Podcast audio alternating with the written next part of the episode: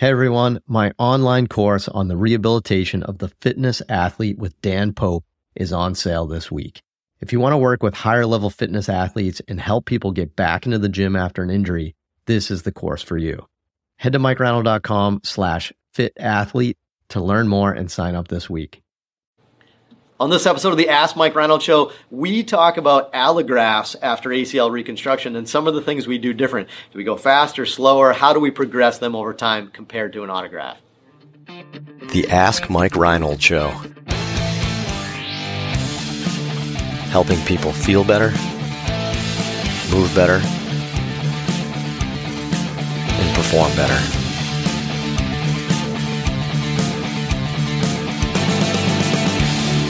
Before we get to the podcast, I wanted to make sure you knew about my free online course on the introduction to performance therapy and training.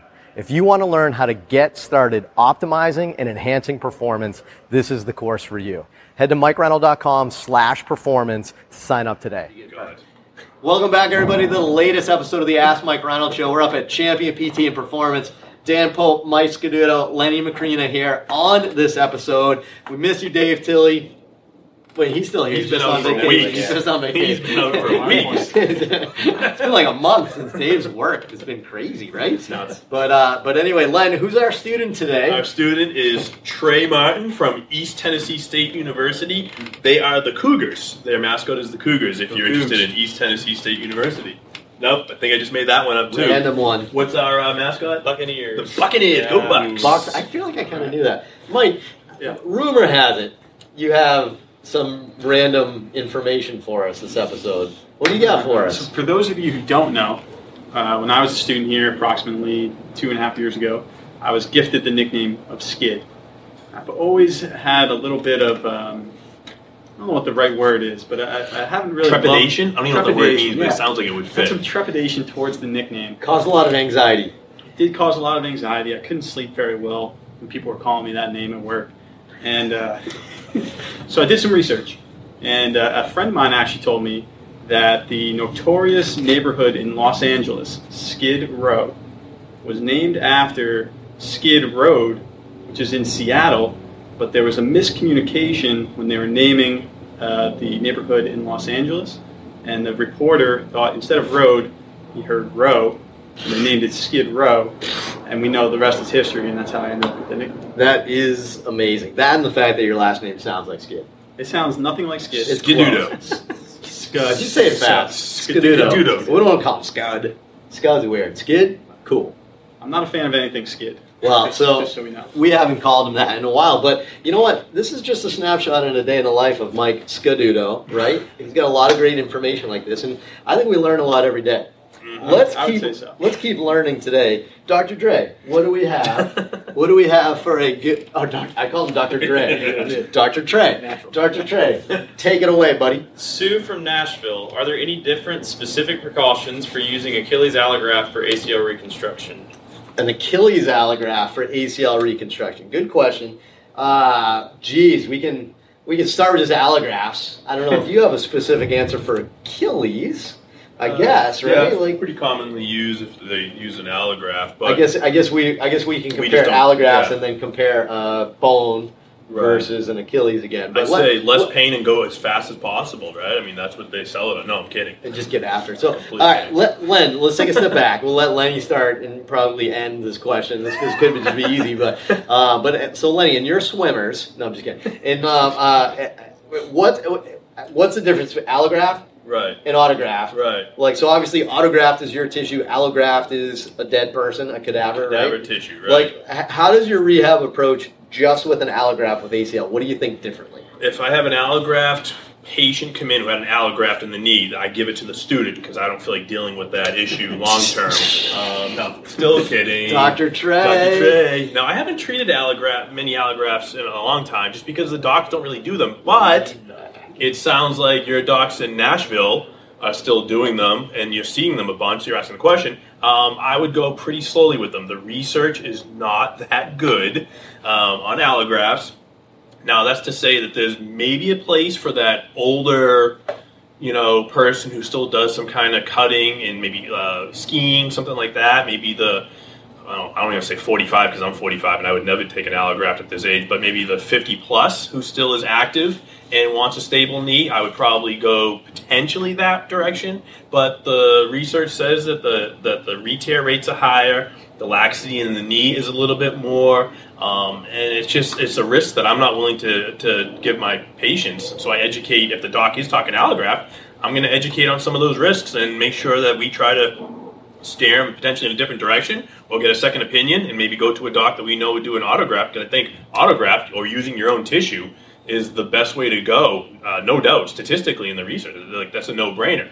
Now, know, I will say that I know I will say that they are starting to show that if you don't irradiate some of the allografts and you don't change the property of the collagen, then they're they're trying to show that the results are the same um, with an autograft. But you're now you're dealing with cadaver material that has not necessarily been, um, I guess, you know, treated to potentially pass on, uh, you know, pathogens. So do you want to take that risk? So I think there's a lot of a lot of things to think about, but I'm just I'm not an, an allograft fan, so I would go really slowly to allow graft incorporation. All right. So what, what what's the science show The, the with, si- with allografts? with allografts, it takes a long time for that graft to incorporate. So besides the higher re-tear rates and um, the laxity, it takes a lot longer for that cadaver tissue incorporate in that person's knee. And uh, I don't know if we know 100%, but there are some studies that show you know two plus years for that person's knee to become fully incorporated with that graft. So if we're trying to get people back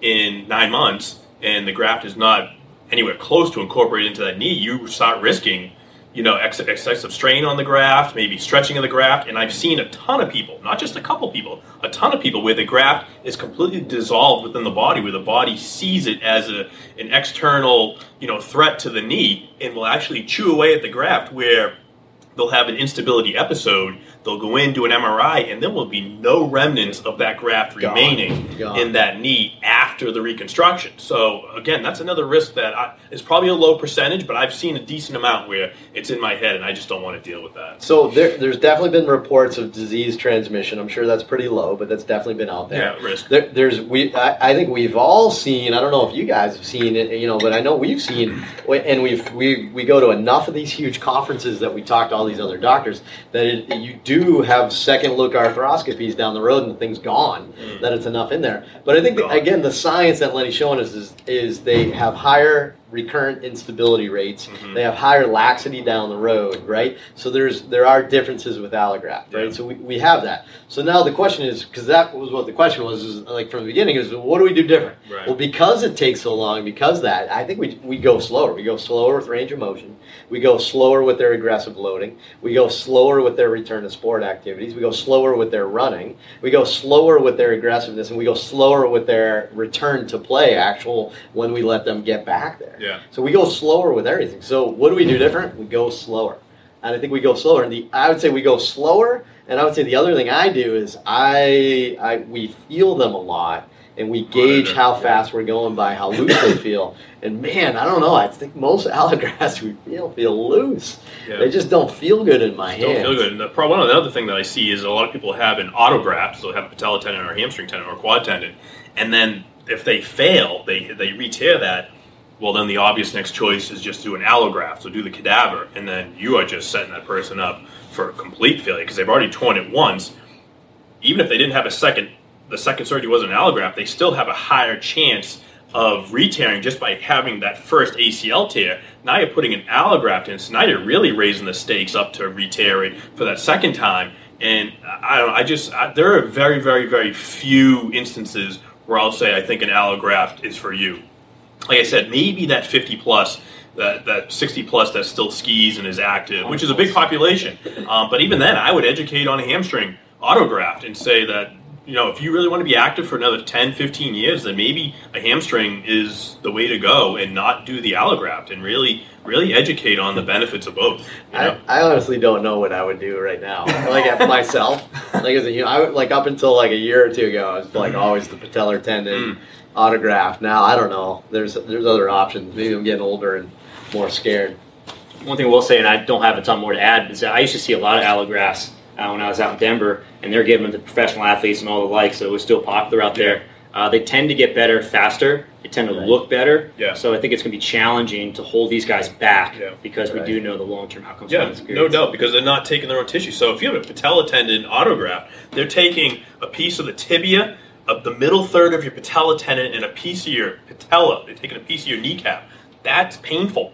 If they're just putting an allograft in or a cadaver graft, all they have to do is make the the hole and put the graft in. There's no Way there's no dissection. There's very lot, lot less dissection of tissue. Even a hamstring graft, that's pretty painful in our ACLs and our Tommy Johns. If they take that small incision and take that hamstring graft out and make that the ACL, that's a pretty painful aspect of the surgery as well. Yeah. So if there's less pain and maybe less swelling and people are feeling better quicker, yeah, then Dan, great point that people are going to want to go faster. And sometimes docs will say, Let, "Let's go at it. We can do this auto, we can do this allograft because we can get you back feeling good a lot quicker." And I think that's why we're also seeing higher retear rates because of this Yeah, false information that's being put out there to the people that you can go faster. Right. All right. So let's summarize everything. What would we do different? That's the real question. Range of motion. Probably wouldn't push into hyperextension. Probably wouldn't push into deep flexion very early, or maybe even at all down the road. Right. Correct me if anyone thinks different. Then jump in. I'm just going to go off the top of my head. So that would be one the range of motion going slower with terminal hyperextension and flexion. Right. Weight bearing status. Same. No problem. Right. Exercises at the beginning, same, no problem. I don't think I would do anything different. I think the the transition to start running maybe a little slower, maybe two to four weeks slower than uh, autographed. I would probably do, right? What do you think? But then when we get to running, cutting, jumping, I think I'm like months behind. I think now you got to show me that you have amazing strength, you have amazing control, right, and that you don't have extra Yeah, and you have a good endpoint, like Right. you know, have a Right, and then if they do, if they if they have too much laxity, you just have to go harder and harder with like Yeah. making sure they're strong and they're stable with, with all their things, and then delay it down the road. Um, you know, but you, you definitely get triggered. So to, to get to big answer to the question, it's definitely slower, even though the person's probably going to feel better faster. And then the key for you as the PT is communicating this stuff in a safe and friendly way that the person's not going to freak out that oh I had an allograft, my knee's feeling loose. Why are you checking? Why are you doing this every time I come in? You know what I mean? 'Cause Yeah. you it could get a little obsessive for them. Like, is it any looser? You feel does it feel looser? So be cautious. You know what I mean? Like I like, hey, is- hey, students, students, yeah, every come quarter. feel this, come feel I this. feel another millimeter. Yeah, you know what I mean? Like pump Yeah. the brakes with how you're educating the patient, but I would still keep an eye on that in in a nice way, politely way, and somehow word it that just Yeah. keep an eye on things because it can happen after ACLs. You know, and just We, we probably have like one or two clients at a time where we like we're working with them after their allograft and they feel loose to us and in our head we're just like ugh and and you know, and then like you know a few of them have re-torn right Yeah. I mean you know we talk about them they leave and you're like ugh that was super loose they're getting super loose so all you can do is you can just slow down if they say why you say like well I mean we gotta you know we gotta you have to get stronger Yeah. right? So I, you know, return to play is always like a big topic with ACLs. If you have an allograft, I think you have to be even closer to like like symmetrical with your strength and range. I don't want eighty percent. I want that even higher, stuff like that. So. Um, so good, good overview of allografts. That's definitely we, what we, you know, what we do different. I think there is a big difference between them. So this is a big topic. We can keep going for hours on this, but I think that's a good start right there for you at least to know and explore it. Now I think your next step is maybe kind of go through the research and look at some of these studies that compare the two, so you can get that information, you know, yourself, and you can know like, hey, in these studies it says that you know the percentage of recurrent instability is this, because that's good information for you to understand as a clinician too. So okay. Uh, great question. Head to MikeReinold.com. Click on that podcast link if you have more questions like that, and we'll be happy to answer away. And uh, yeah, we'll see you on the next episode. Thanks so much for listening to the podcast. If you have a question you'd like us to answer, head to MikeReinold.com slash podcast and fill out the form to submit your question. If you enjoyed this podcast, please subscribe, rate, and review us on Apple Podcasts, Spotify, or wherever you listen to your podcast. And please share this with your friends to help spread the word. It would really mean so much to us. Please check out all my online courses, articles, newsletter, and more at MikeReinold.com. There's always a ton of great perks for my newsletter subscribers. And be sure to check for my other podcast, the Sports Physical Therapy Podcast, where I go deep into topics and interview leaders within our field. See you on the next episode.